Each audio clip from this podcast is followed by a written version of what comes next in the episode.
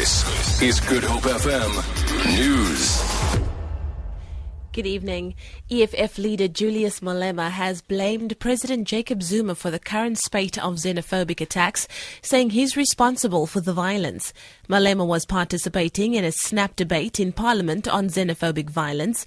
He says Zuma has also failed to engage Zulu King Goodwill Zwelithini over alleged xenophobic remarks. You have lost control of the country because you have lost control of your own family. Your own son continues to say these people must be killed. You stand up here and you do not say anything. King Zwelithini has been misinterpreted as he says. We accept that explanation. But you do not take a platform to ask the king to call upon the people of KwaZulu Natal and everywhere else to refuse to engage in violent activities. A march against xenophobia has concluded in Durban, but not before police had to use drastic measures to keep opposing groups apart. Locals in favor of foreigners leaving the country tried to disrupt the march, and police had to use rubber bullets, tear gas, and water cannons to disperse them. Hundreds of people marched to the city hall to protest against foreigners.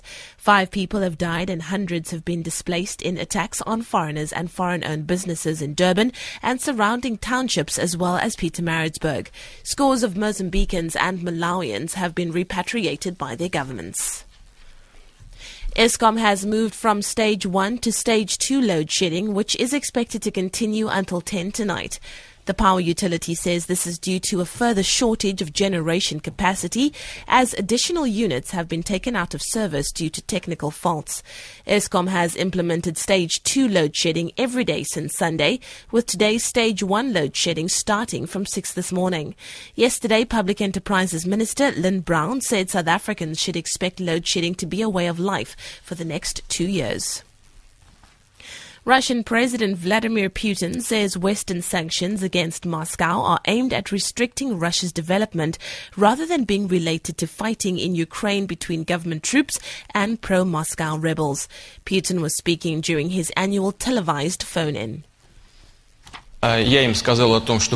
I would say it's not probably worth expecting the sanctions to be lifted now, because this is a purely political issue, although I think for some of our partners it's a strategic issue. This is not directly linked to events in Ukraine, because the Minsk agreements now need to be implemented, and we're doing everything that needs to be done, while the authorities in Kiev are not hurrying to do so, and yet the sanctions against us remain in place.